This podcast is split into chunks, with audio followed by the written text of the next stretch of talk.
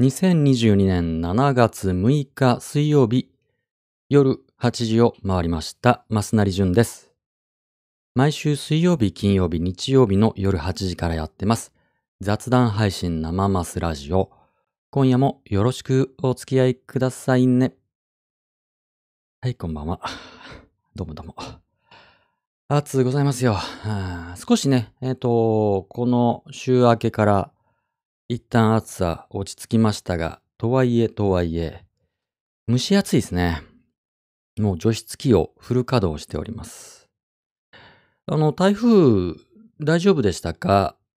あの、東京はそんなに、えーそんなじゃなかったですけども、西日本とか、東北地方とか結構降ったらしいですね。うん。四国どこだっけ？なんか偉い、偉いことになったとかでね、ちょっと水害の季節なので、どうぞご用心、ご用心。あと今朝、いつだったっけ？何時だったっけ？あの、岩手で大きな地震でしたっけね？うん。場所が場所だけにね、今日ちょっとあの、ヒヤッとしましたけども、まあ津波もなく、とりあえずは、えー、まあ大事には至らなかったのかな？わかんない。うん。もう災害の国、日本なので、うん、ご自愛ご自愛ですよ。ちょっとね、あの、ふと思ったんだけど、防災士っていう資格があるんですってね。防災士。あの、災害を防ぐ、侍？侍？防災士。あれ、簡単に取れるのかな？うーん、なんかちょっとね、やっぱり災害さ、地震とか、いろんなことあるから、基礎的なね、防災について、で、災害が起こった後の対処とか、ちょっと勉強したいなと思って、え防災士の資格を取るページを見たりしております。うん。そんな大変じゃなかったら勉強して取ってみたいななんて思ってますけども。はい。えー、じゃあ始めますか。えー生マスラジオいつも皆さんからマシュマロをいただいてます。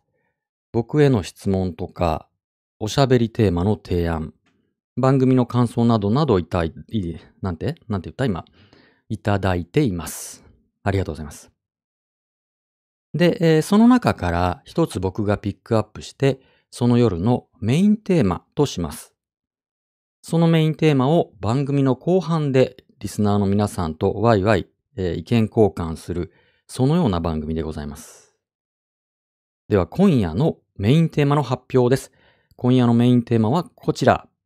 ドン。入れ墨は表現の自由として尊重すべきか。ちょっとエコーかけようか。入れ墨は表現の自由として尊重すべきか。はい、これが、あの、あれです。今夜のメインテーマです。入れ墨ね。うん。まあ皆さん、うん何かしら入ってるでしょう、入れ墨ね。えー、それがさ、まあ、よく言われるのは銭湯とかですよね。そういう銭湯とかで、えー、入れ墨入ってる人お断りなんてあったりとかね。えーいろいろと不都合が出るでしょうと。まあ、そのようなマシュマロをいただきましたので、これを皆さんのご意見伺いたいと思ってメインテーマにしました。えー今夜も YouTube ライブと Twitter スペース同時配信でおしゃべりしていきます。コメントは YouTube ライブのチャット欄、または Twitter でハッシュ生マスラジオをつけてつぶやいてみてくださいね。どうぞお気軽によろしく。ではメインテーマに行く前に、えー、ゆるネタ、ゆるいマシュマロですね。通称柔らかマシュマロ、いきます。では今夜の一つ目の柔らかマシュマロはこちら。ドン。はい。これもうさ、どう、今日、今日、試みにエコーかけるから、読むときは。マスナリさん、こんばんは。えーコロナ感染者が急増していますね。永遠にコロナとの戦いが終わらないんじゃないかと、お ちょっと読みにくいね、このエコーかかると。永遠にコロナとの戦いが終わらないんじゃないかと思ってしまい、憂鬱です。マスナリさん、リスナーさん、ご自愛くださいね。はい。あの、ちょっとね、使ってないエコー機能を思い出しましたんで、えーちょっと使ってみてます。はい。はいはいはい。コロナ感染者ね、えらいことになってますよね。うーん、なんだっけ？日本全体でもう3万人とかまた超えたんでしょ？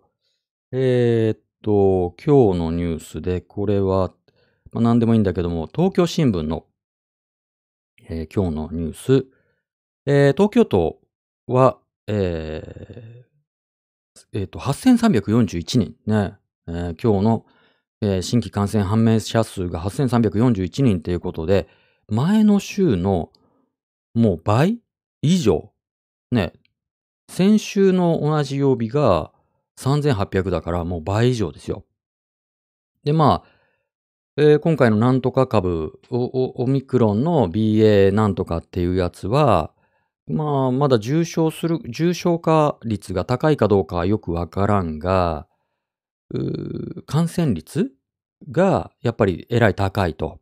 ね、すごいですよね。あの、ー冬に流行ったオミクロンの BA.1 と比べて1.4倍とか今言ってますけど、BA.1 だってその前のデルタよりね、何倍とか、デルタはまたさ、その前のやつの何倍みたいな言ってたでしょ？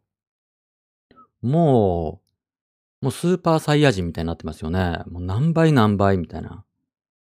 元のさ、うーなんだっけ、ダイヤモンドプリンセス号時代のコロナと比べてどれぐらいの倍なんだろうね。すごい感染力ですよ。で、まあね、重症化あんましないって言ってもさ、まあどっちがいいのかわかんないですよね。うん。あんまり感染しないけどかかるとえらいことになるっていうパターンか、たまにえらいことになる。でもちょいちょいかかるみたいなさ、どっちがいいのかわかんないですよね。で、ワクチンも、こう、すり抜ける、免疫をすり抜けるんじゃないかなんて言ってますから、うーじゃあワクチン何だったんだっていうね、よくわかんないですけども、まあね、打たないよりは打った方がいいんでしょうけど、うん。まあ大変ですよね。これだけまた、まあ日本だけじゃないんですよね。なんか世界のさ、コロナ感染者数のグラフを見ると、今世界でまた流行ってるんですね。この BA なんぼ？?4 とか5の影響だと思いますけども、アフリカから始まってヨーロッパとか、アジアもね、あの台湾がさ、すごい増えてるでしょで、あちこち。うん、ヨーロッパは結構フランスとかもえらいことになって、ドーンとグラフがね、また跳ね上がってますから。うん。いやいやいや、どうなるんだろうね。どうなんの？これからさ、夏休み始まるし、まあその前の3連休あるし、うーん、去年のね、去年の夏みたいになったら嫌ですよね。と言ってもまあ、やることは決まってますから、手洗いだの、うがいだの、えー、3密だの何度かするしかないんで、僕たちはね。うん、まあまあ、まあちょっとしばらくまたね、このコロナがどうとかっていう話題が、ニュースを賑わせるでしょう。うんどれぐらいの人数になったら僕たちはまたビビるんですかね？まだビビんないでしょ？言うても。まだこれぐらいじゃってちょっと思ってるじゃないですか。8300、まあでもすごいな、8300だもんね。うん、だから多分さ、この今が第何波か忘れましたけども、前の波、えーこの間の冬に大きな波がありましたけど、あれを超え始めるとちょっとヒヤッとし始めますよね。やっぱり前との比較だからね。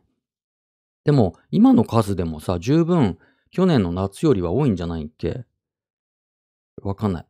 わかんない。単純に比べられないですけどね。去年の夏はデルタ株だし、今オルオミクロンだしね。わかんないけども。まあ僕たち一般人っていうのはこういう時にもう右往左往するしかないですよね。もうおろおろ歩くしかないですよね。うん、どの数字を注目して、うん、参考にすればいいかなんてさ、結局まだ分かってないですよ。その、いろんな数字があるでしょ。うん、病床使用率とかさ、重症化率とかさ、じゃあ消超過死亡者数とかさ、いろんなこと言うから、えー結局今やばいのやばくないのってね。うん。やばくなったら東京タワーが赤く光るらしいんですけど、しばらく東京タワー赤くなってないですから大丈夫だと思うんですけども。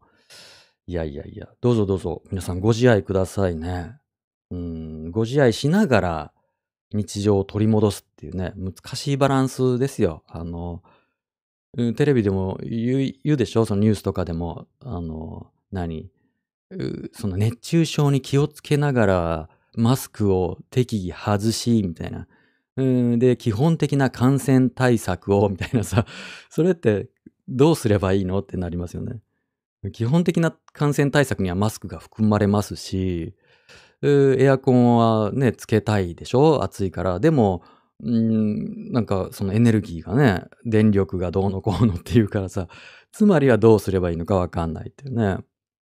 うん。あのー暑い時はさ、あの、公共施設に、こな、なんて？公共施設に行くっていう手がかつてはあったわけですよね。これはあの、自治体とかも推奨してましたよ、前は。あの、図書館とか、えー、なんかそういうところ、公共施設に行って、逆に家では、もう家を空っぽにしてね、空っぽっていうかさ、えーみんなでね、図書館とかのエアコンで涼むみたいなね。うん、その方が全体の電力使用率が下がるんで、えーエコだよねっていうね。冷房シェアリングみたいなことが、えーちょっと前まで推奨されてましたけど、今コロナだからね、それもできないでしょ。うん。難しいこと言うよね。うん。さあさあ、まあそんなところです。憂鬱だよね。憂鬱だけど、まあ、あまり気にしすぎてもしょうがないね。うん。では、次のマシュマロ。今日ね、マシュマロ少ないんですよ。今日3つしかないんで、あの、ゆっくりモードでいきますんで。では、あつ、ちょっと、待ってね、えー次のマシュマロ、ドン。はい、なになにいや、そうだ、エコーかけなきゃ。エコーいいかなエコーかけよう。こんばんは。うざいね、エコー。やめよう。はい、えーこんばんは。子供のプライバシーについての話題です。うちには高学年の小学生がいます。先日保護者会で先生からこんな話がありました。他のクラスの先生がお子さんにスマホを持たせていて、お子さんに対して私が契約してお金を払っているのだから、LINE や閲覧履歴をチェックするのは当然と言ったそう。そうしたら、子供たちからは、それはおかしい、プライバシーの侵害だと声が上がりましたが、トラブルを防ぐためにも、ご家庭でチェックをお願いしますと。うんえーそれを家に帰って子供に話をしたら、やはりそんなのおかしいという反応が返ってきました。うん。え確かに自分だったら嫌ですし、えそれが元で親子関係がギクシャクするのも、と、その話はそこでおしまいになりました。しかし、スマホが原因のトラブルは心配なのは確か。うんうん。有害サイトなどはフィルタリングで防げますが、友人間の問題は定期的なチェックが有効かもしれません。今後、SNS を利用するようになったら心配の種は増えそうです。そもそもスマホをチェックする、えー子供のプライバシーに、ん？これちょっと変だな、えー子供のプライバシーの侵害侵害に当たるのかも疑問です。うんうんえー嫌がられても安全には変え難いのかとか、えー自分が子供の頃にはなかったものなので悩みますね。というマシュマロです。ありがとうございます。はあ、はあははあはあ、ええなるほど。いかがですか？どうでしょうね。まあ僕ちょっと子がいないもんでね、わかりませんけども、難しいことは。えっ、と、あれ？エコーかかってんのまあいいや。もうエコーかけないんで大丈夫です。あの、あの YouTube ライブでコメントありがとうございます。で、そうそう、小学生でね、今、えー、スマホ。早いですよね。生意気です。生意気だ。そうか、小学生でね、もう、スマホ持ってるんですね。おーまあ、多分親のお下がりとかなのかなドラえ本とかのやつ？じゃないのかな見守り本みたいな。どういうやつを持たせてるんですかねいいんですね。そんなんさ、カンニングとかに使えますよね、スマホ。あまあ、それ今に始まったことじゃないか。ね、携帯。僕が学生の頃はまだなかったんで、大学の時にポケベルが流行ったぐらいの世代なんでね。うーん、あれですけども。ね、大学の時さ、スマ、あの、ポケベル流行って、で、こうね、友達とかさ、ちょっと好きなことを連絡取るのにポケベル使ったもんですよ。だからね、大学の、その、なんだ、休憩時間に、もう、キャンパスのさ、キャンパスっていうのもあれだけど、キャンパスの、公衆電話に学生たちがずらー並んで、でももうね、今の人は、うん、教科書で習ったかもしれませんけども、まあ、暗号みたいなの打つんですよね、数字で。番号を打つと、まあ、それがね、相手に伝わって、それがこうメッセージに変換されたりしてね。あんまり長文は打てないんですけども、うん、それで、あの、おはようとかさ、うん、何してるみたいなことを打ってたもんですよ。で、返事が、またね、ポケベルで来て、ビビって来て、で、その返事をするためにまた公衆電話に走るみたいな そんな感じでしたけどね。うん。もう今小学生でスマホか。僕なんて、先、先月ですよ。5月に初めてスマホ持ったぐらいなのにさ。すごいよね。あ なんかそこに引っかかっちゃった。子供がスマホ、小学生がスマホ持ってるっていうことで、ちょっとびっくりしちゃった。すごいね。えー、っと、何？にコメント。チェックするなら子供にバレないようにチェックしないといけないような程度には思います。うーん、なるほどね。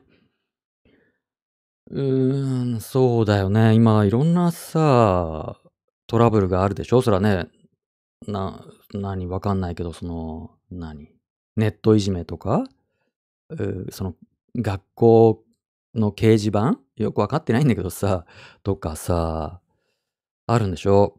ううん。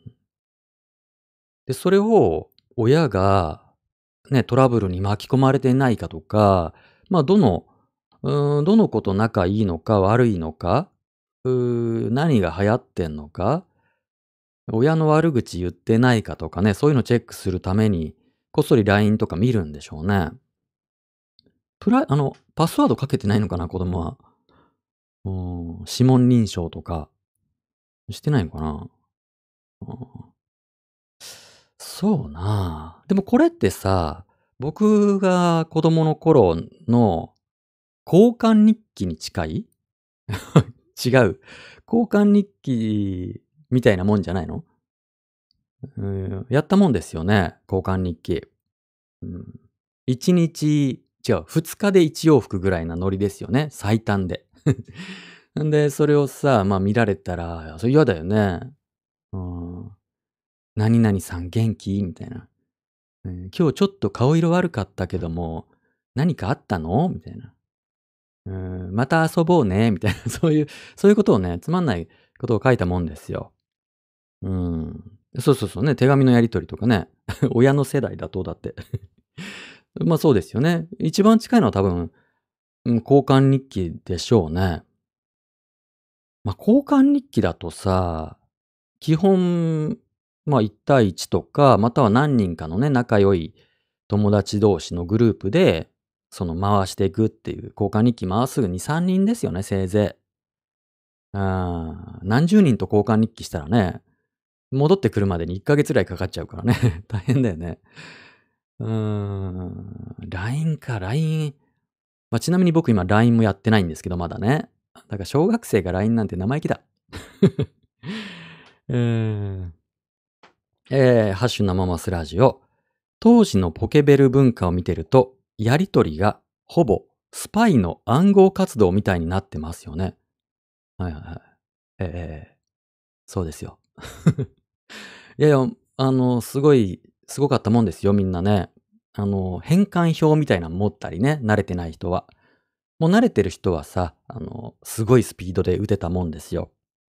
あの、覚えやすいんですよね。例えば、あの、あ、あいうえおのね、あの行は、1を頭に置くんですよ。あの、2つの数字を組み合わせて、えー、ひらがなに、1つのひらがなになるんです。わかりますかね？だから、あって書くときには、あ行が1番で、それからそのあ行の一番上がやっぱり1なので、11って打つんです。で、あ行の2番目、いだと2番目だから、12って打つんです。わかりますかね？だから2だと、あ、違う、えっと、か、ね。じゃあ、かだと、かは、赤サタナの2番目が頭だから、最初に2がつくんです。で、かきくけこの一番最初だから1がつくんです。だから2、1って言うと、打つと、かになるんです。わかりますか？はいはい、そうやってね、打ったもんですよね。うん、で、まあそれはいいんだけども、まあそのプライバシーですね。子供のプライバシーをどう考えるかっていうのは、まあ非常に現代的な問題でしょう。その、まあ親子の問題だからさ、ちょっと、いろいろあるけども、あんまりね、法律の話じゃないけども、まあ法的な解釈で言えば、まずプライバシー権っていうのが、まだきちんと定められてないんですよ。まあ、新しい人権っていうふうに言われたりします。ね、新しい人権。だから憲法を改正するときに、このプライバシー権っていうのを新たに創設したらいいんじゃないかっていう、まあ、そんなアイデアが出たりしてます。まあ、今は、えっと、憲法14条だっけ ?13 条だっけ ?13 条か。あの、幸福追求権っていうのがあるんですけど、うん、それのまあ個人の尊重とかにプライバシー権が含まれるだろうと。その幸福追求権、個人の尊重から、えー、基づいてプライバシー権っていうのが認められますよねと。っていうふうになってます。うん、まあでもこれ新しい概念ですよね。プライバシー権っていうのは。うん、で、親子間ですよね、問題は。例えば僕の LINE を、まあ、僕 LINE やってないけど、僕の LINE を全然知らない人がさ、覗き見したりしたら、これはもう完全にプライバシー権的にアウトですよね。民法上の不法行為として僕はその人を、えー、損害賠償請求や慰謝料請求訴訟ができるかもしれない。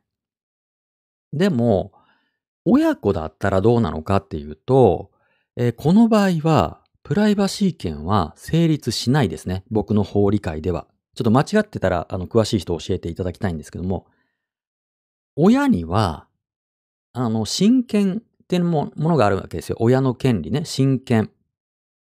これも民法で定められてるんだけども、まあ、親は子供の、うん、子供に対して様々な義務を負ってるんです。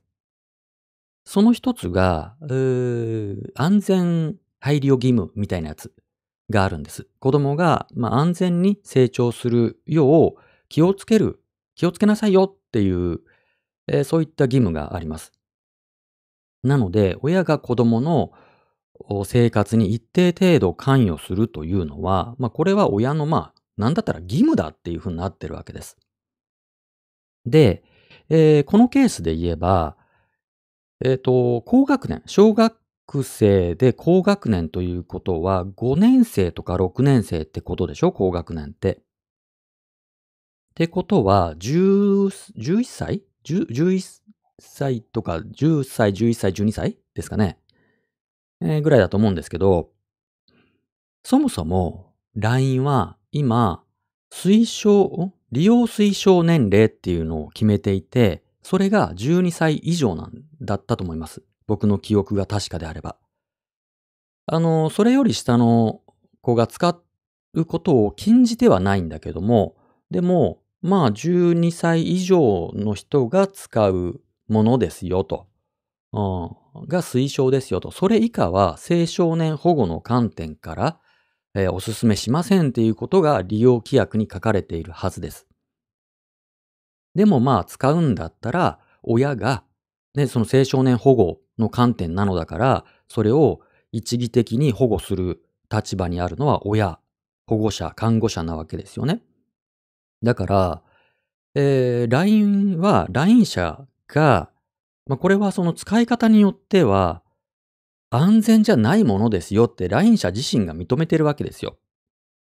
なので、まあ気をつけて使ってくださいねと、特に子供は。うーん、なので、親が小学高学年の子供の使用に、LINE の使用に一定程度関与する。まあそれは何かというと中身を見るみたいなものね。は、まあ社会通念上許容されるでしょうね。法的にはもちろんのこと。うん。っていうのが、大人目線の答えですね。これが。だがしかし、子供目線で考えれば、嫌だよね、それは。当然嫌だよね、それはね。うーん。まあ、えぐいことも書きたいでしょう。小学校の高学年って言えば、いろんなことを覚えますから、早い子だともうね、思春期第二次成長に入ってるから、その、愛だの恋だの、またはもう性だの、あっていうことが関心のトップに入ってくるので、そんなことはね、親に知られたくないことのナンバーワンでしょ誰々くんが好きとかさ、それこそ何？性的なことに対する関心みたいなことは、それ親に知られたくないし、親はさ、それを知れば、関与したくなりますよね。まだあんたには早いっていうね。うん。まあ難しいですよね。ど、どうしたもんですかね。だからお子さんの気持ちもわかるし、親御さんの気持ちもわかるよね。うん。で、えっと、ツイッターが何歳からでしたっけ ?13 歳？何歳からでしたっけね？中学校に入ったらさ、今度はツイッターとかを使えるようになるでしょこれはやばいよね。ツイッターはやばいよね。LINE はまだ、一応知ってる者同士から始まるでしょ？そっからはまあいろいろあるけども。ツイッターね、中学生とかが使っちゃうとさ、その向こうには僕みたいなおじさんが、うーん、何考えてるかわかんない僕みたいな人がさ、手ぐすね引いて待ってるのがツイッターですから。で、うっかりしたこと言おうもんなら、もうネットリンチですよ。徹底的に叩かれるのが今のツイッターですから。あーだから、若い人、ね、その LINE とかのノリでツイッター使っている若年層とおぼしきユーザーって少なくないじゃないですか。この間もありましたよね。あの、あれは高校生だったっけ？クラブの部活のさ、その先生のしごきみたいなものを動画で撮ってアップしたら炎上しちゃって、で、学校名とかね、その先生の名前も全部、まあ、特定班が特定して、で、学校に伝突電話がいっぱい行って、で、またその生徒たちがさ、謝罪動画を出すっていうね、非常に、あの、とほほな案件がありましたけど、うっかりその LINE みたいなノリでね、友達との連絡手段のように、友達との交換日記のような感じで、えー、Twitter を使っているとさ、うーん、まあ特定されますよね。すぐに、すぐに。やっぱり脇が甘いですから、その時のリスクはえぐいですよね。うん。難しいね。だから、それは僕たち、僕たちっていうか、まあ僕？うん。昭和生まれの僕には想像もつかないリスクコントロールが今の子供たちにはね、要求されてしまう。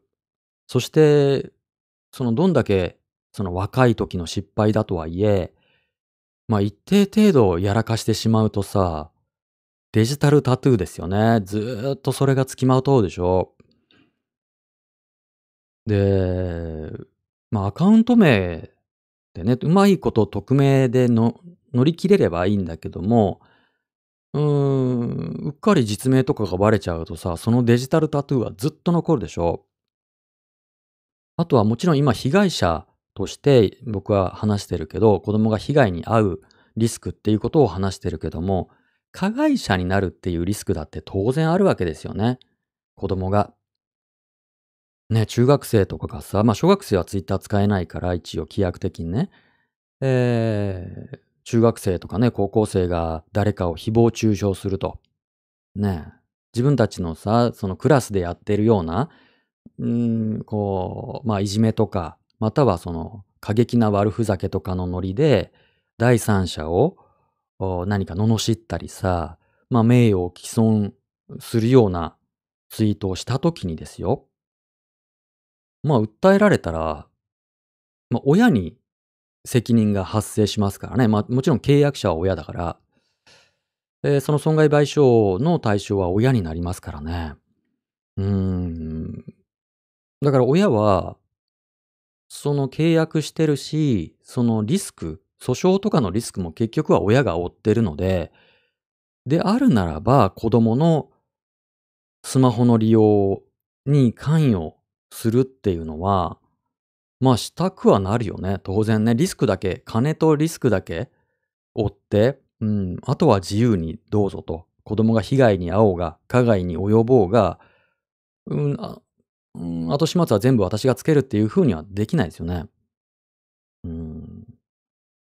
それをでもさ、どうやって子供に納得してもらうのかっていうのはとっても難しいことですね。今の親御さん大変だろうね。うん。どうしてんだろうね。うん、まあ、もう、わかんない。そのすごい、うん、当たり前なというか、ベタな解決策としては、子供とのコミュニケーションみたいなことですよね、まずは。建前的にはね。まずはこ子供とのしっかりとしたコミュニケーション。ね、子供に、まあ、ネットの怖さを教えると。でもさ、それそれがまあ、あれなんだけど、正解なんだけどさ、まあ正解っていうか、まあ正しいんだけども、でも親にせよ、保護者にあのなんだ、学校にせよさ、うー子供の方がもうネットに詳しいでしょ？スマホだって、ツイッターとかだってさ、TikTok だって、子供の方がよっぽど詳しいし、子供の方がよっぽどリスク知ってたりするから、親やね、えー学校が何を教えることができるのって思うよね。うん。難しいね。難しいよ。難しい。うん。まあ、ただね、あの、ネットの怖さって、その最大リスクが半端じゃないから、うん。まあまあ、その怪我をして子供っていうのは大きくなるんだとかね、えーまあ喧嘩して自分が痛い思いをして、えーそれで人の痛みを知るんだみたいなのが僕のね、昭和生まれの、受けた教育ですけど、そんなもんじゃないですからね、今ね。まあ、かわいそうっちゃかわいそうですね。リスクがでかすぎて。まあそれは親御さんもね、親も大変だと思う。こんな時代に子供を育てるっていうのは。うん、だから親も、まあネットは積極的に使ってどういうものなのか、どういう機能があるのか、どういうカルチャーなのかっていうのは、ある程度知っておかなきゃいけないですよね。この間さ、まあ、僕が受けたその名誉毀損の件で、あの、警察に行ってね、被害届出したりしたんですけど、その、最初、担当してくれたのは、まあ、生活安全課だったかな？うん、生活安全課でまずいろんな相談を受けると。で、その生活安全課の相談係の人が、まずは相談を受けて、どの部署に、まあ、割り振るかっていう、まあ、その最初の人なんですよ、相談係の人が。あこの、この事案だったら何々かの人に、えじゃあ回しますね、みたいな風に振るんですよ。で、僕がね、相談した人は、もともとサイバー犯罪課にいた人だったんで、とてもそのサイバー犯罪、ツイッターとかにも詳しかったんだけど、その後に、まあ、これ名誉毀損罪だから、じゃあその刑事課だねってなって、刑事課の人に回してもらったんですよ。刑事さん。そしたらさ、もう一回まあ、ね、僕が受けた被害について説明しなきゃいけなかったんだけど、今度の刑事課のね、刑事さんはさ、もうツイッターもやったことないと。あの、で、なんだ、だから、なんとなく知ってるけど、よくわかんないと。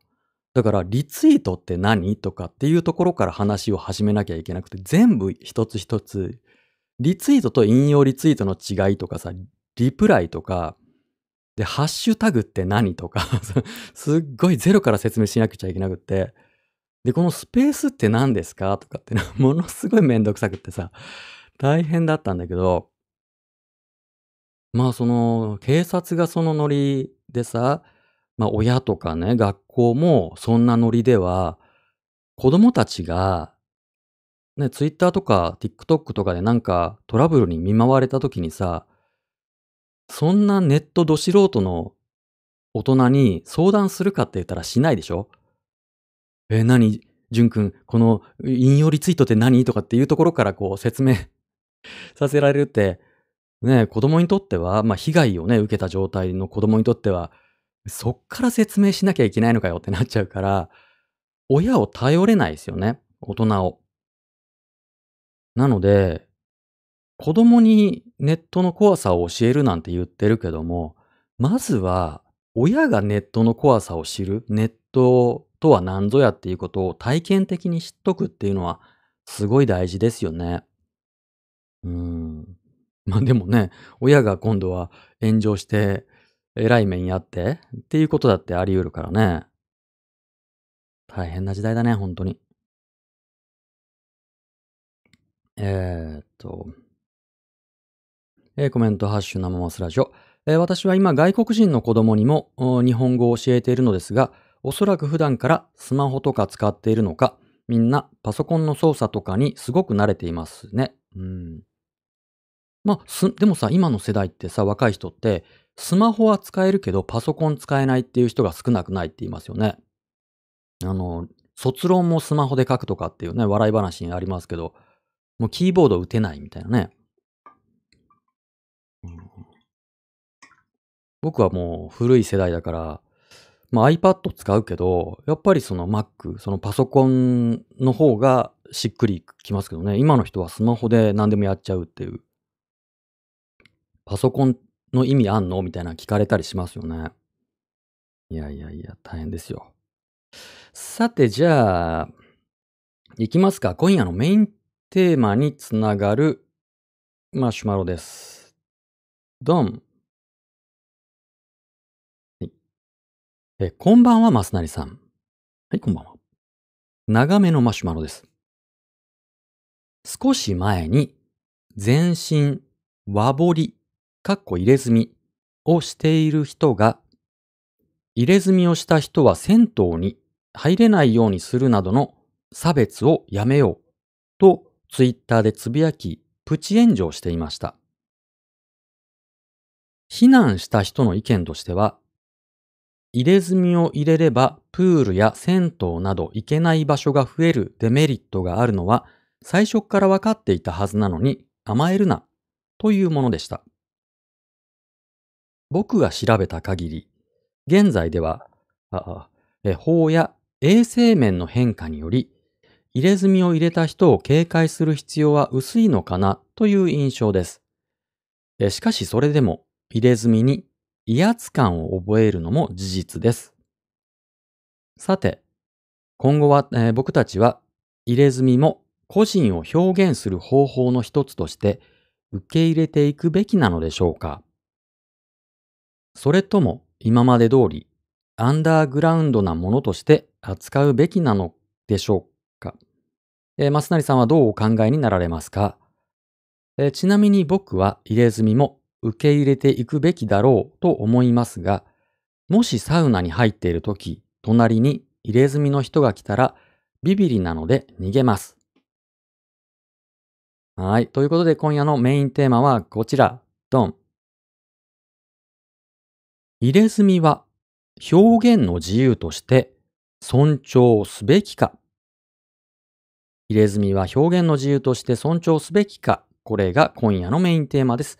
えー YouTube のチャット欄か Twitter、ハッシュ、生マスラジオをつけてつぶやいてくださいね。はい。えー表現の自由の問題、生マスラジオでも頻繁に取り上げる問題の一つです。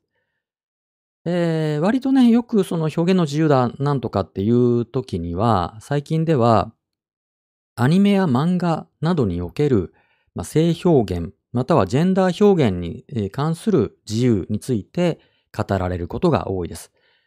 今回の参議院議員選挙でも表現の自由を掲げた候補が何人かいますけども、僕がさっと見た限り、その人たちが言っている表現の自由というのは、やはりアニメや漫画の性表現、ジェンダー表現についてのことがメインなのかなという印象です。だがしかし、表現の自由はそれだけではないのは当然ですね。様々な表現の自由がこれまで、えー規制されてきました。で、入れ墨。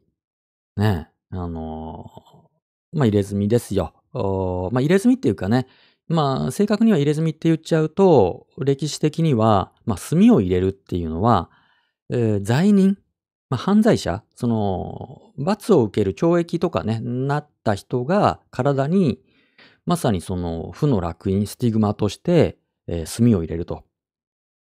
あの、いわゆる和彫りみたいなさ、上り竜とかさ、錦鯉みたいなんじゃなくって、まあ、腕とかにね、あの線を入れたりとか、あそういったことをして、この人は、えー、犯罪を犯しましたよっていうね、消えない烙印を押すという、えー、そういったのが墨を入れる、入れ墨なので、えー、正確にはやはりその、その文化に敬意を表すためには、入れ墨よりも、まあ、和彫りとかね、えー、まあ、和彫りっていうのはタトゥーに対しての和彫りですけども、まあ、彫り物とか、そのような表現の方がいいのかなっていうのが僕の認識です。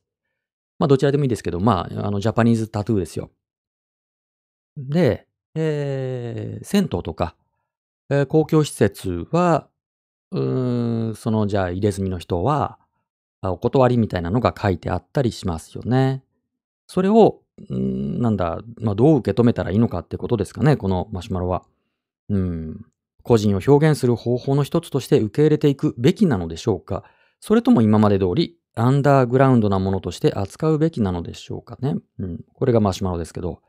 だからこの表現の自由、入れ墨がまず表現の自由なのか、彫り物が表現の自由なのかっていう問いと、うん、まあ、それをね、規制するのであれば、どんな根拠で、えー、どこまで規制が許されるのか、または許されないのかっていう、そういった問いだと思います。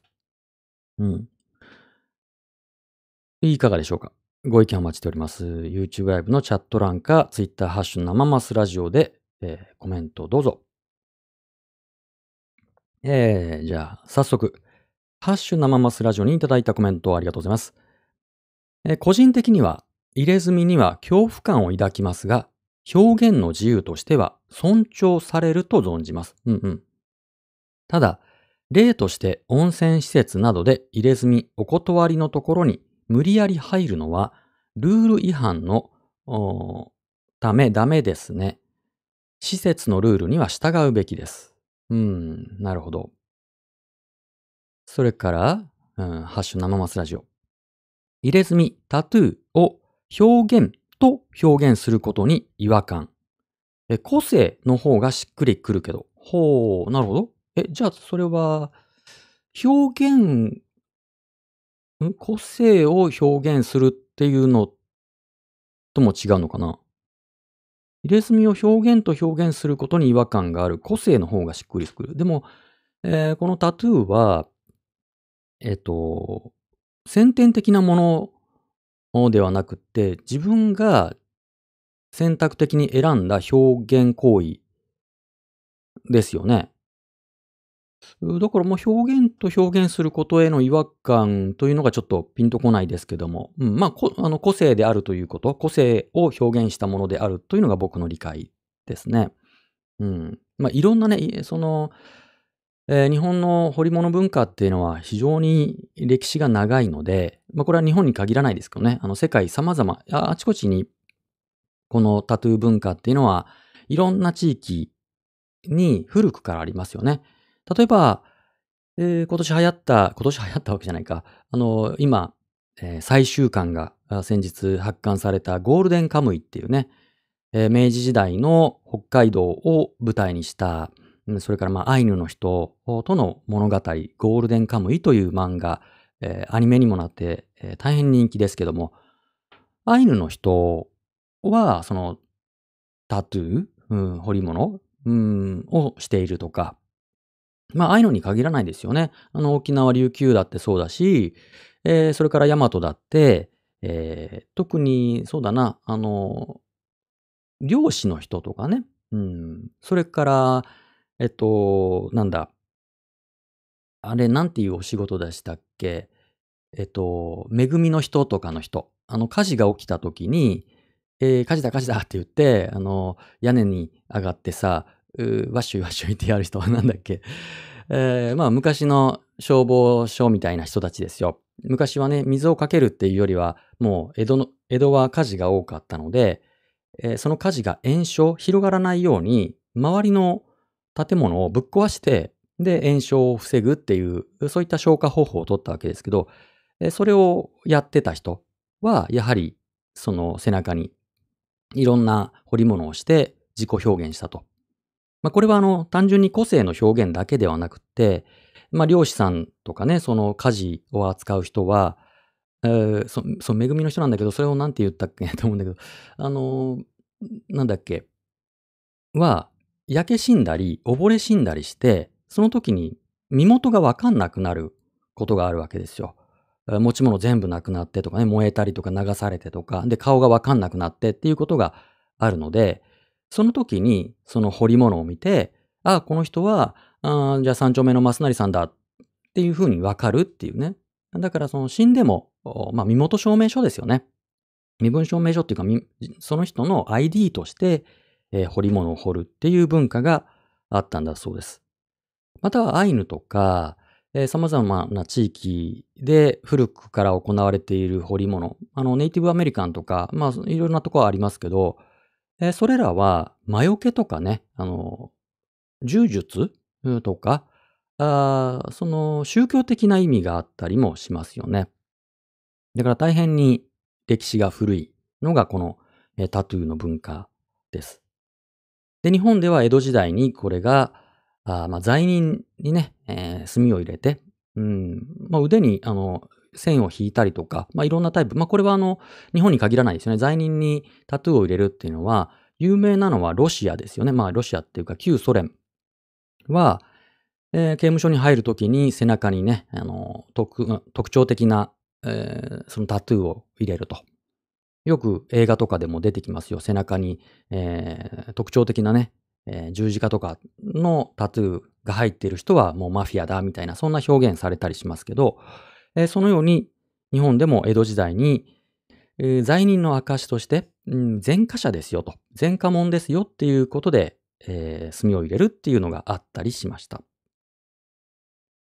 えーコメントいきましょうか。ハッシュ生マスラジオ。えー和彫りは入れている人も痛みに耐えるのですごいとは思いますが、彫り師の人たちの技術には敬意を表すべきなのかなと思います。でも全身和彫りの人はちょっと近寄りにくいですけど、なるほど。それから YouTube ライブのチャット欄。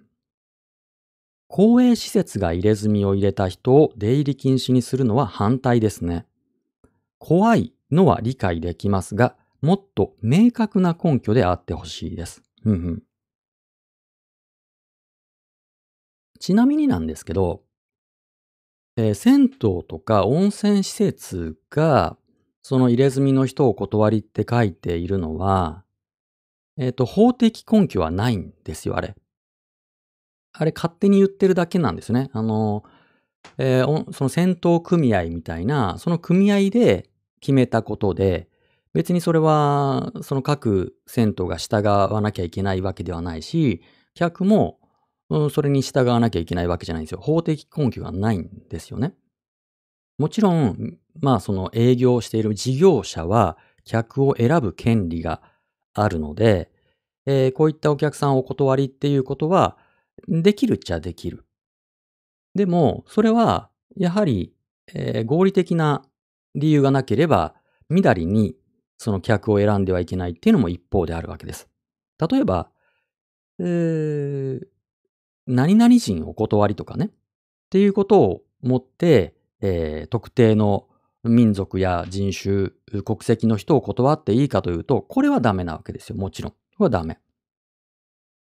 じゃあ、その、タトゥーが入っているという理由で断ることが合理的なのか、正当化されうるのかっていうのは、これは、されないだろうと僕は思ってます。法的根拠がないし、正当な理由がないです。で、えっと、銭湯っていうのは、これは公衆衛生に関わるわけです。もともと。公衆衛生っていうのは、まあ、まあ、疫病が流行ったりね、しないようにきれいにしとこうっていうことですよ。だから、まあ、コロナもそうですよね。えーみんなで健康になるっていうこと、一人一人が健康でいるということは全体の利益にかなうよねと。なので、まあ、風呂ね、あの、まあ、今はね、随分、どの家庭にも、一人暮らし用の物件にも風呂あったりしますけど、でも、それは戦後、だいぶ経ってからなので、やっぱり銭湯っていうのは生活に生きていく上に、上で欠かせないので、なので、みだりに客を断ってはいけないという法律はあるんです。公衆、公衆浴場法だった、だったかな？そういうのがあるんですよ。で、まあ、断っていい例外として、あの、まあ、疫病を持っている人、うん、は断、断らなければいけないっていうふうに書いてあるんです。その、公衆浴場の法律には。でも、タトゥーはもちろんその疫病ではないので、う断る理由にはならないんですね。うんえー、コメントいきましょうか。ハッシュ生マスラジオ。入れ墨って規制されてるの？おえー、無知と、うん？なんだっけ？え、え？何？規制？もう一回ごめんなさい。え、入れ墨って規制されてるの？という尊重するしないの話も大事だけど、尊重されることと好き勝手できる印籠を手に入れることは違うという前置きを考えることも大切だと思ってます。えっ、と、まあ、これはね、えっ、と、人権をどのように捉えるかだと思います。人権は好き勝手できることです。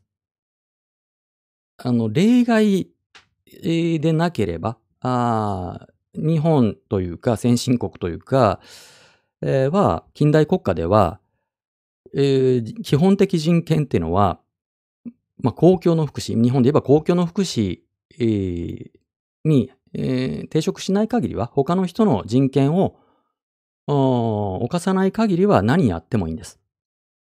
これは基本です。だから、タトゥーが入っていることが他人の人権を侵害するのかとか、またはその治安を脅かすとかっていうことでないのであれば、基本何やってもいいんです。それは憲法で定められた幸福追求権ですよね。まあ、あの、最近僕はあの、はるかかなたさんと全6回にわたって憲法の話をね、えー、連続企画で対談しましたけど、まさにこれは幸福追求権ど真ん中だと思います。体にデザインしようがしまいが、これは全くもって守られるべき人権の一つです。なので、それがなぜうん、規制されているのかっていうことは、この表現の自由とか、えー、人権とか幸福追求権を考える上で非常に重要な問いかなと思います。えー、コメント、ハッシュ生松ラジオ。入れ墨やタトゥーは彫る前は表現であっても、彫ってしまえばすぐに消したりできない時点でそれは個性じゃないかと思いますけどね。髪型、えー、髪型や髪、髪の色とはちょっと違うような。あ、なるほど。まあ、なるほど。わかりました。それはまあ、表現ということについての定義、えー、の違いですね。わかりました。えー、まあ、これは、えー、まあ、いくつかね、論点あると思うんですけど、一つは、この、うー入れ墨に対してのスティグマができた良くないものとされたのは明治時代からなんですよね。明治時代からはその入れ墨をすることは良くないとされたんですよ。で、それなぜなぜかというと、まあ近代化ですよね。脱ア入王ですよね。えー、日本が急速に近代化しなければいけないという明治の空気の中で、その野蛮な行為はやめとこうと。恥ずかしいからみたいなね。うん、そういうことだったんだと僕は理解しています。それと、近年で言えば、防体法？防体法って何の略だっけ？暴力団対策法だっけ？防体法。えー、その、この団体は暴力団ですよと、指定暴力団ですよとかね、えー、ってすることによって様々な規制をかけるっていう、まあ、暴力団を、まあ、撲滅しようっていう流れがえどれぐらいですかね、90年代以降ですかね、急速に強まっていって、え改正などもあって、どんどん厳しくしていった。それからもう一つ、今のは法律ですけど、各都道府県に、え防廃条例っていうのがあります。これも何の略だっけ？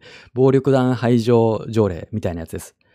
えー、まあこれ条例なんで、各都道府県によってグラデーションはもちろんあるわけですけど、この防廃条例は結構厳しくって、暴力団と取引をすることも犯罪行為になるんですよ。もう付き合っちゃいけないと。暴力団と付き合ってはダメだと。うん商売してもダメだってなってるんですよ。防犯条例。これがむちゃくちゃ厳しくって、えー、例えば、その、暴力団と指定された、まあ、暴対法で指定された暴力団、うん、は、家を借りることもできないんです。暴力団及び暴力団の関係者、それはもう家族も含む、には家を貸しちゃダメってなってるんですね。で、取引してもダメと。だからね、ちょっと話それるんだけどさ、僕かつてもう10年ぐらい前に、えっと、葬儀屋さんでちょっと働いてたことがあるんだけども、その時に、まあ、ある、その、暴力団の、まあ、あの、全国組織のすごい偉い人、ナンバー2かなんかすごい偉い人が、まあ、あまり詳しく言うと、あの、どの葬儀かバレちゃうから言わないけど、まあ、それこそ業界誌にも載ったような葬儀があって、その仕事を担当したんですよ。僕が、まあ、派遣だったんだけど、僕が派遣された葬儀屋さんがその仕事を請け負って、で、まあ、あるね、大きなところでやったんですよ。で、まあね、とある大きなお寺でやったんですけど、もうとにかくその相手が暴力団であると知って葬儀を受けると、その葬儀屋さんが罰せられちゃうので、もう知らないことにして まあ、知知らないとできないんだけどさ、もちろんね。知らないっていうかもうもろ、もろバレなんだけども、で、お寺の人にも、もうギリギリまでその暴力団の人だっていうのを知らせずに取り行ったんだけど、でも、もうすごい偉い人だったからさ、ナンバー2、全国ナンバー2みたいな偉い人だったから、全国からさ、黒い車で、もういかにもっていう人たちが集まってさ、そのお寺に。で、警察とかもずっと張ってるしさ、その葬儀。もう大変なことはありましたけど、もうそれもね、本当に、後でやっぱり警察に怒られて、その葬儀屋さんがね、うん、大変な、大変でしたけど、それぐらい葬儀すらできないんですよ、暴力団って。うん、ひっそりやったつもりだったんだけど、もう葬儀すらできない。だから葬儀ってさ、今はもうね、とあの都会では自宅ではしないでしょ、基本。大変だから。で、総裁場みたいなところでやるわけですけど、そういう総裁場だとさ、やっぱり、ね、暴力団の葬儀やったって言ったら、本当に警察に怒られて、何だったら処罰されちゃったりするから、そういうとこ使えないんですよ。で、だからね、お寺を騙してお寺には内緒でさ、まあ、知ってたと思うんだけどさ、で、やったんですよね。何が言いたいかっていうとさ、暴力団、結局ね、なんでタトゥー、まあ日本の場合、まあ入れ墨があると、うん、断られるかっていうと、暴力団お断りって言いたいんですよ、多分。銭湯は。暴力団の人お断りって言いたいんだけど、そう書いちゃうと、書けばいいんだけどね、そうやって書けばいいんだけど、そうやって書いちゃうと、うーん、まあ、まず見分けがつかないよね。あなた暴力団、暴力団ですか？どうですか？って聞くわけにもいかないし。だからまあ一応分かりやすい印として、入れ墨が入ってる人を断りってなったんですよね。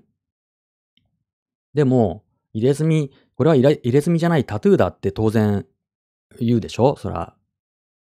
だから、東京五輪が始まるに近づくにつれて、これ結構問題になったんですよね。海外からさ、東京五輪が始まる前って割とインバウンドが増えたでしょ。で、いろんな国の人が日本に入ってきて旅行しに来てくれたじゃないですか。その時に、やっぱり温泉とかね、うんまあ日本の文化の銭湯とか入ると、やっぱりそのなんでタトゥー入ってたら断られんの？みたいなことが裁判にもなったはずです。やっぱり断る銭湯とかがあって、揉めて、なぜダメなのかみたいな、うん、何の法律に違反したんだみたいなことになって、法律には違反してないからさ、揉めたもんですよ。で、え国会でも答弁が行われて、で、それはやっぱり配慮すべきだと。その入れ墨、そのタトゥーが入ってることをもって、えー断るっていうのは良くないよねっていうのを当時の官房長官かなんかが答弁したはずです。だから、難しいんですよ。その断っちゃダメなんですよ、言うたら。うん。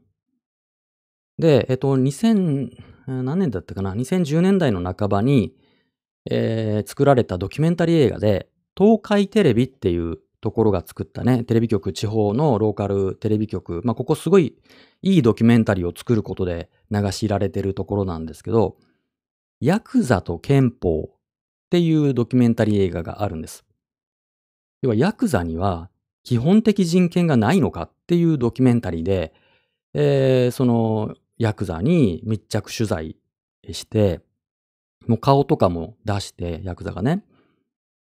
で、そのいかにヤクザ、今のヤクザが、基本的人権がないかっていうことが描かれて、これ本にもなってますけど、うん、あの、えっと、ストリーミングで見れないので、今その作品を見る手段が多分ないんだけど、まあ本にはなってるんですけど、いかにヤクザが、暴力団が、うー基本的人権を奪われてるのかっていうのがかなりえぐいんですよね。うん。え、コメント。え、葬儀すらできない。気の毒に思えるのは私が甘いのかないやいや、そんな、僕はそんなことないと思いますよ。今日ね、えっと、僕、あの、記事をツイートしたのがあるんだけども、なんだっけ、えっと、今から10年前ぐらいに、やはりその防廃条例、ね、えー暴力団排除条例が、これは表現の自由を脅かすのではないかっていうことで、えージャーナリストたちが共同声明、記者会見を開いて、これは抗議してるんです。で、あの、まあ、田原総一郎さんとかね、えー、様々な、それこそあの、西部進さんみたいなその保守論客の人とか、えー一水会の人とか、まあ、保守もリベラルも関係なく、あと、青木治つ青木治さんとか、保守リベラル関係なく、ジャーナリストの人たちが、これはやっぱり良くないと。この条例はなくすべきだっていう観点で共同声明を出しています。その、これね、今、ここ最近話題になっている AV 新法とか、セックスワーカーに給付金をっていうね、訴訟もそうだけども、この社会にはさ、いろんな人がいるわけですよ。その、いろんな生き方を選ぶ人がいる。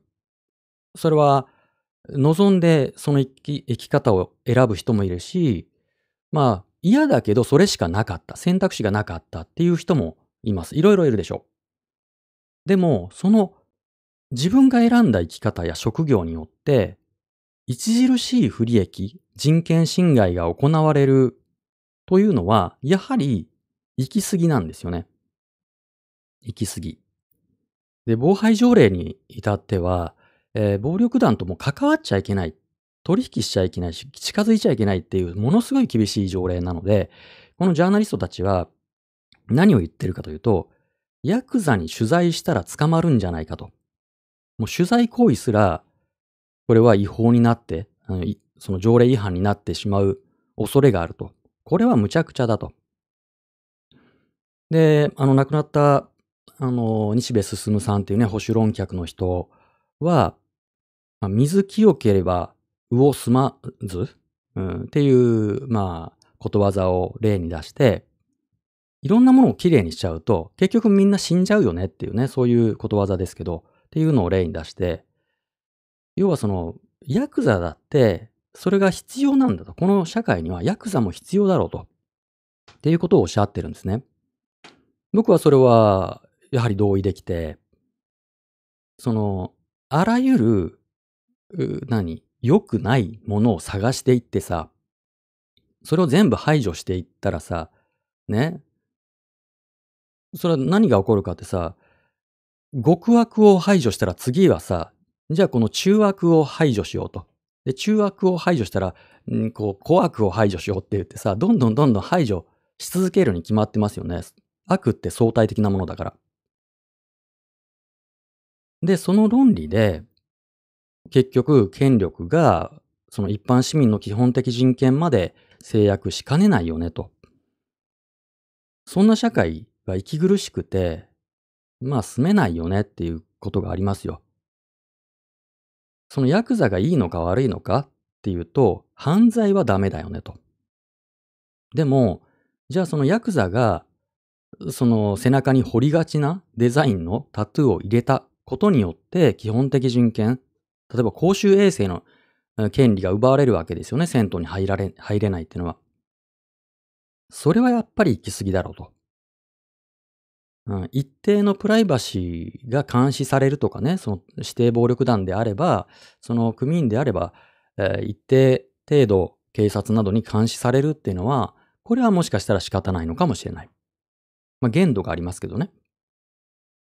でも、やっぱり家も借りられないとかね。うーん。それは大変ですよね。これは、まあ、程度問題ですよ。あの、例えば、うん、そうだな、あの、オウム、真理教の事件ありましたね。サリン事件。まあ、大変な事件でしたけども、あの後、あの事件を描いたドキュメンタリーっていくつかありますけど、ドキュメンタリー作家の森達也さんという人が、A っていうドキュメンタリーを撮られました。それから続編の A2 っていうやつ。これは、えっと、そのオウム真理教のメンバーだった、まあ、最後はまあ、うん、まあ、幹部になった荒木さんっていう人がいるんですけど、まあ、オウム真理教のスポークスマンだった上優、えー、文弘氏が、えー、逮捕された後にスポークスマンになった人なんですけど、まあ、後片付けをした人ですね。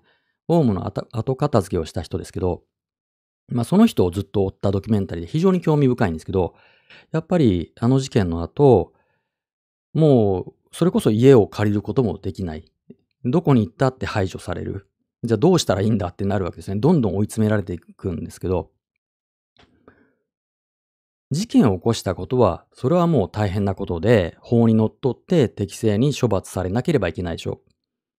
だがしかし、事件に関わっていない人の人権がどこまで制約されることが社会として容認されるのかっていうと、まあ、それは限度があるよねっていうことですよね。で、じゃあその入れ墨を入れたって言ってもさ、それをもちろんその除去する手術っていうのもあるっちゃあるけども、でもそれだって、まあ何倍も費用がかかるし、めちゃくちゃ、その掘る時よりも痛いとか、まあ背中全体に掘ってたらもうそれすらも無理ですよね。ちょこっとのタトゥーだったら食費手術とかさ、レーザーとかで消すとかあるけども、全身をそれって多分、多分難しいでしょ。大変。まあ現実的に不可能。うん、じゃあ、その組織を抜けたってずっとそこに入ってるわけですよね。で、このね、マシュマロにあるけども、なんだっけ、ね、入れ墨を入れれば、プールや銭湯など行けない場所が増えるデメリットがあるのは、最初から分かっていたはずなのに甘えるな、という批判があると。でも、やっぱり人間ってさ、一度ね、判断して何かを決断して実行したでさ、その判断間違うこともあるじゃないですか。後から振り返ってね。なんであんなことやっちゃったんだろうみたいなことだって当然あるじゃないですか。でもその責任を全部、その、負わされるというかね、セカンドチャンスがないっていう社会は、やっぱり誰にとっても息苦しいと思う。うん。だから僕はその、この入れ墨問題も、最近の AV 新法とかセックスワーカーに給付金をもそうだけども、なんかこう、パターナリスティックっていうかさ、うん、こう自由がない。で、なんだろうな、マージナルな存在への理解がないというか、許容しない感じ。うん、あるべき姿と誰かが設定した。もの以外は絶対に認めなくて、どんどん介入しようとしてくる感じ。それはやっぱ、その、なんだ、親が子供のスマホを覗き込むような行為ですよね。で、その、こんなことはしちゃいけないとか、これはダメ、あれはダメって親が子供に、小学生の子供に介入するかのごとく、マジョリティがマイノリティをチェックし、その振る舞いに対して注文をつけ、最終的に排除するっていうのは、これ非常にそのパターナリスティックですよね。良くないと思う。こういうのは良くないと思う。えー、コメントいきましょうか。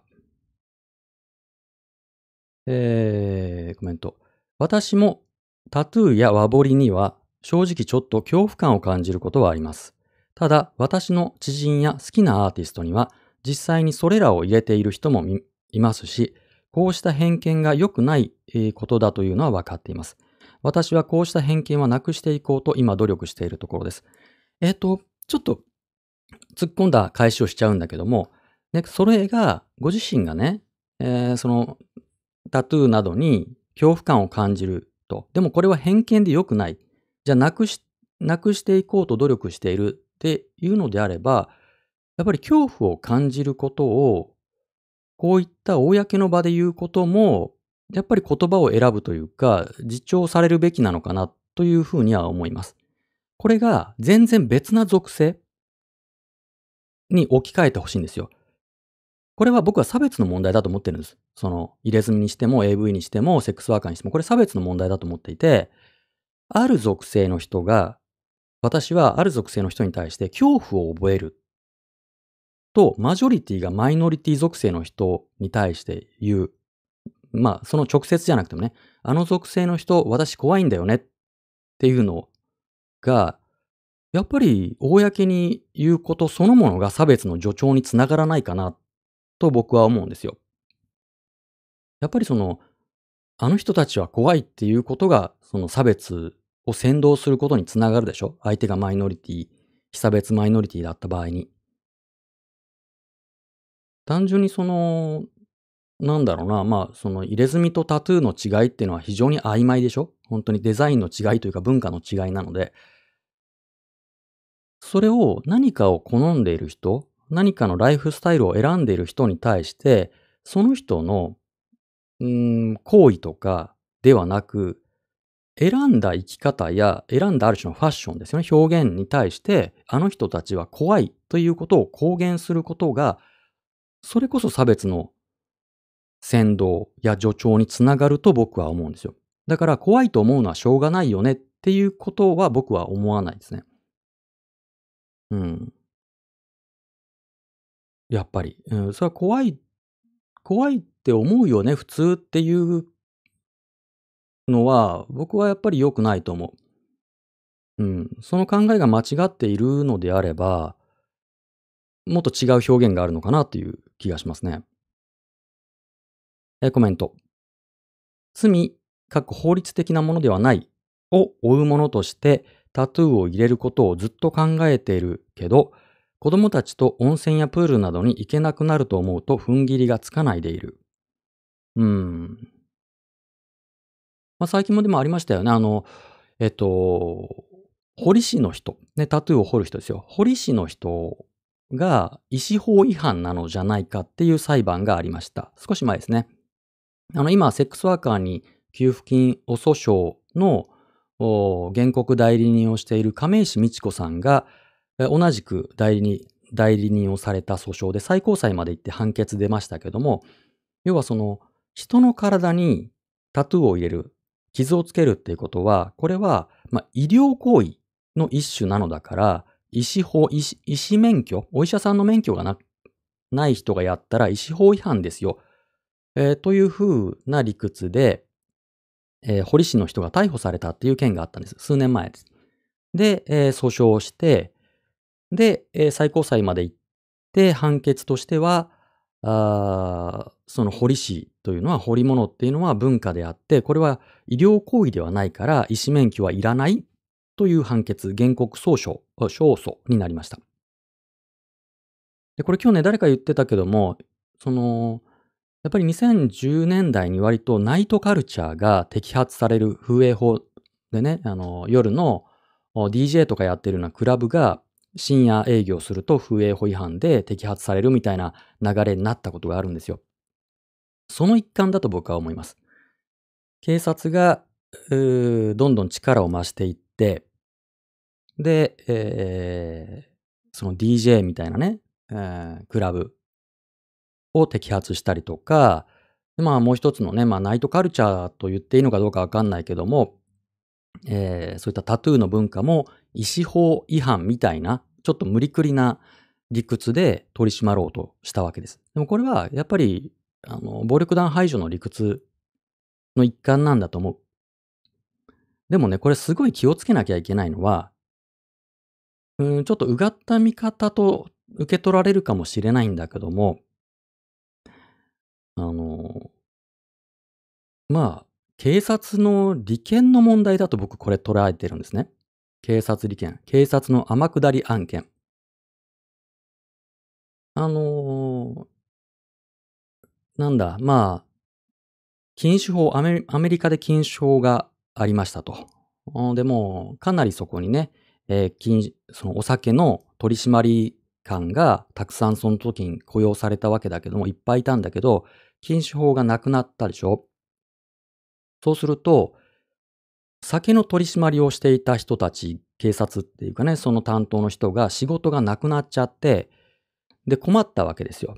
で、仕事を与えないと、またその政治的にいろいろ言われちゃうもんで、それで、えー、いくつかのまた新しいポストを作ったんですよ。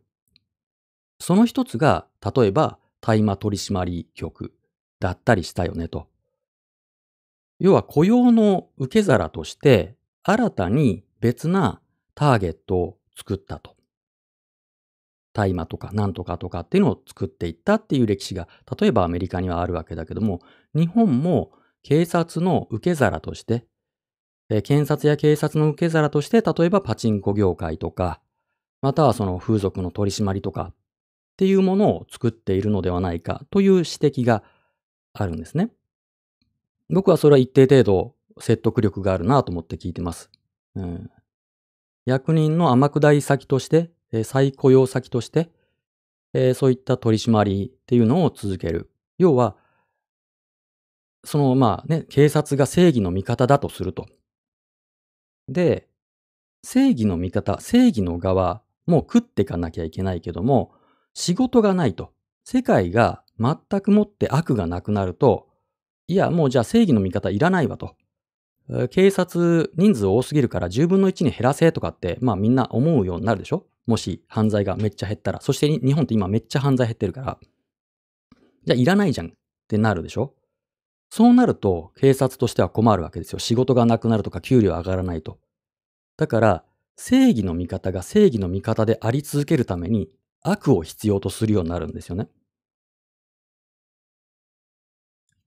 だから悪があるから正義がいるんじゃなくて、正義が存続するために悪を作るっていう構造って古今東西結構あるので、これ気をつけなきゃいけないんですよ。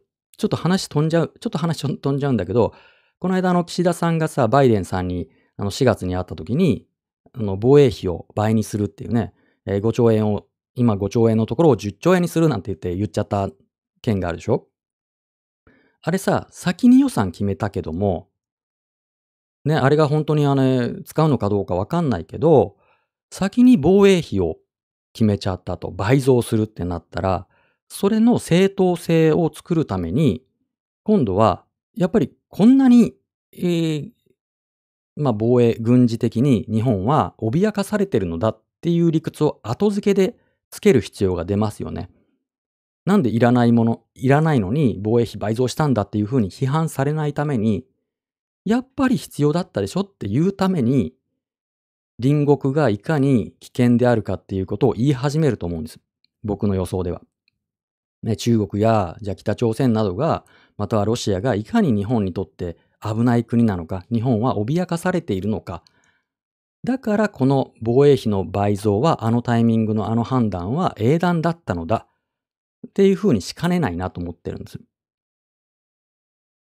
あ、コメントであるけどさ、そのゲームセンターも風営法でやられました。うん、そうなんですよね。そう。そういうのって、だから、正義の存続のための悪の捏造みたいなことっていう面あるよな、と僕は思ってます。えー、コメントいきましょうか。ハッシュ生マスラジオ。自分も和彫りはうんぬんと言ってしまったので偉そうには言えませんが、言葉には力があるので、たとえ最初そうは思っていなかったとしても、人から言われるとそれが心に残って、結果として差別につながることってあると思います。うん、そうなんですよ。うん。何々の人って怖いよね。そうそう怖い怖い。私もそう思うってなっちゃうと、その何々の人は怖いとかね。っていう、言ってもいい社会になるじゃないですか。でそのし、それを言った時点でもう差別の助長であり先導だと思うんです。うん。それはね、逆の立場で考えてほしいけど、今、その、じゃあ何暴力団組織は？もう、まあ、今激減してるんですよね。激減してる。もうさ、食っていけないから、徹底的にやられてて食っていけないから、激減してるし、もうちょっとやったら、もうなんか理屈をつけて警察は捕まえようとしてるから、もうビクビクして暮らしてるわけですよ。それはね、あの、公衆浴場でね、仇の人に手出すなんてね、それありえないですよね。まずありえない。で、まあ、もちろん、その、じゃあ、何背中にホリモンが入ってるイコール暴力団、あの、現役暴力団の証ではないでしょ？全然。元かもしれないし、単純にデザインでやってる人だっているかもしれないし。あとね、やっぱり、僕はあの、長らく、もう10年ぐらい戦闘通いをやったんですよ。若い頃、貧乏で。で、まあ、いくつかの街で戦闘通いしましたけど、例えば東京中野っていう街は、えー、まあ、新宿の隣町っていうこともあって、銭湯がすごく多いんです。いくつも、僕もの住んでたアパートの徒歩圏でも何軒もあったんですけど、で、やっぱり背中に彫り物ある人は何人もいました。それがね、何を意味するかですよ。ヤクザは貧乏なんです。つまり。風呂なしアパートに住んでるってことなんですよ、結局。もう、そのしのぎが削られて削られてですよね、警察の取り締まりによって。家も借りられないと。仕事もままならないと。それだって一緒に商売相手になったって取引したって取引した方が捕まっちゃう。うん、もろとも捕まっちゃう法律条例になっちゃったから、誰も取引したがらないよね。それこそさ、銭湯がダメなんだよ。銭湯が。銭湯公衆衛生に関わるところがダメなんだから、じゃあ、スーパーとかね、食料品を売ってる人だってさ、相手がヤクザとして暴力団組織の人だとして、玉ねぎを売ったら、これは防犯条例違反だって捕まりかねないんですよ。これシャレじゃなくって本当に。だって公衆衛生に関わる銭湯がそんなことやってて、まあ黙認されてるんですもん。これはやっぱりね、行き過ぎだと思う、僕は。うん。それは、なんだろうな。こういった、例えばね、今のその表表現の自由系の話で言えば、こういったオタクの人、全部鍵括弧をつけて喋りますけど、オタクの人たちが好む萌え絵、うん、こんなのを愛好している人たちは、じゃあその小児性暴力をするに違いないみたいなさ、そういう偏見を持つ人がいるでしょ？でも違うじゃないですか。別に。やっぱり処罰されるべきなのは、じゃあね、小児性暴力そのものでしょ？何らかの表現を愛好することを処罰しちゃダメじゃないですか。こういった絵を好む人、こんなアニメを好む人は、その幼児、児童に手を出すに違いないって言って捕まえたりとか、銭湯に入れないとかっていうので置き換えてみるとさ、それひどい話だってなるじゃないですか。行為そのもの、何か犯罪行為をしたらそれを処罰すればいいだけで、彫り物をしているから風呂に入れないって、それはやっぱりひどい話だと思いますよ。分けて考えるべきだと思う。で、一旦そのターゲットにした相手、セックスワーカーとかね、AV 女優とか、じゃあヤクザとか、オタクとか、一回何かさ、スティグマ貼って、この人たちは差別してもいいんだと。ろくなやつじゃないってなったらさ、徹底的に叩いて排除するのが今の空気なわけですよ。でもそれには抗っていかなきゃいけない。法律が別に表現の自由を規制していなくても、日本の場合は人々が空気で、なんだろうね、空気の支配だよね。で、表現規制をしたり、人を、うん、追い詰めていく。これが日本の本当にダメなところだと思う。コロナで飲食店が悪いとかさ、ライブハウスが悪いって言ったらもう徹底的に叩いて嫌がらせをしたじゃないですか。そうやってターゲットになったものはなんか叩いていいんでしょあの人たちが悪いんでしょあの人たちは怖いんでしょっていう風に言っちゃう私もちょっと怖いと思うとかさ、うん、やっぱりやばいよね、あの人たちってすぐ言っちゃう。まあしょうがないよね。自分たちで選んだんだから、みたいな。うん。覚悟してやってんでしょ？みたいな。じゃあ批判されてもしょうがないじゃん、みたいなことで叩くわけじゃないですか。そこには僕はね、やっぱり抗っていきたいと思う。いつ自分が何かの属性によって、うん、そうやって排除される、差別されるかわかんないですよ。どんな属性によって。うん、と思います。えっ、ー、と、コメント。ハッシュ生マスラジオ。正直言うと気にならないです、私は。えー、どういう思いやタイミングでタトゥー入れたのか、聞けたら聞け、聞きたいと思ってしまいます。現在の暴力団の人も入れ墨健在なんでしょうかね、えー、少なくなってきているんでしょうかわかんないですね。どうなんですかね。まああれ、金もかかるって言いますからね。なかなか、どうなんでしょうか。いやー、そんなところです。他ありますか？ないかな？うん、だからね、その、表現の自由云々っていう人たちも、こういったヤクザ、相手がヤクザとかになると、まあそれはしょうがないよねっていうさ、って言いがち？なんていうの？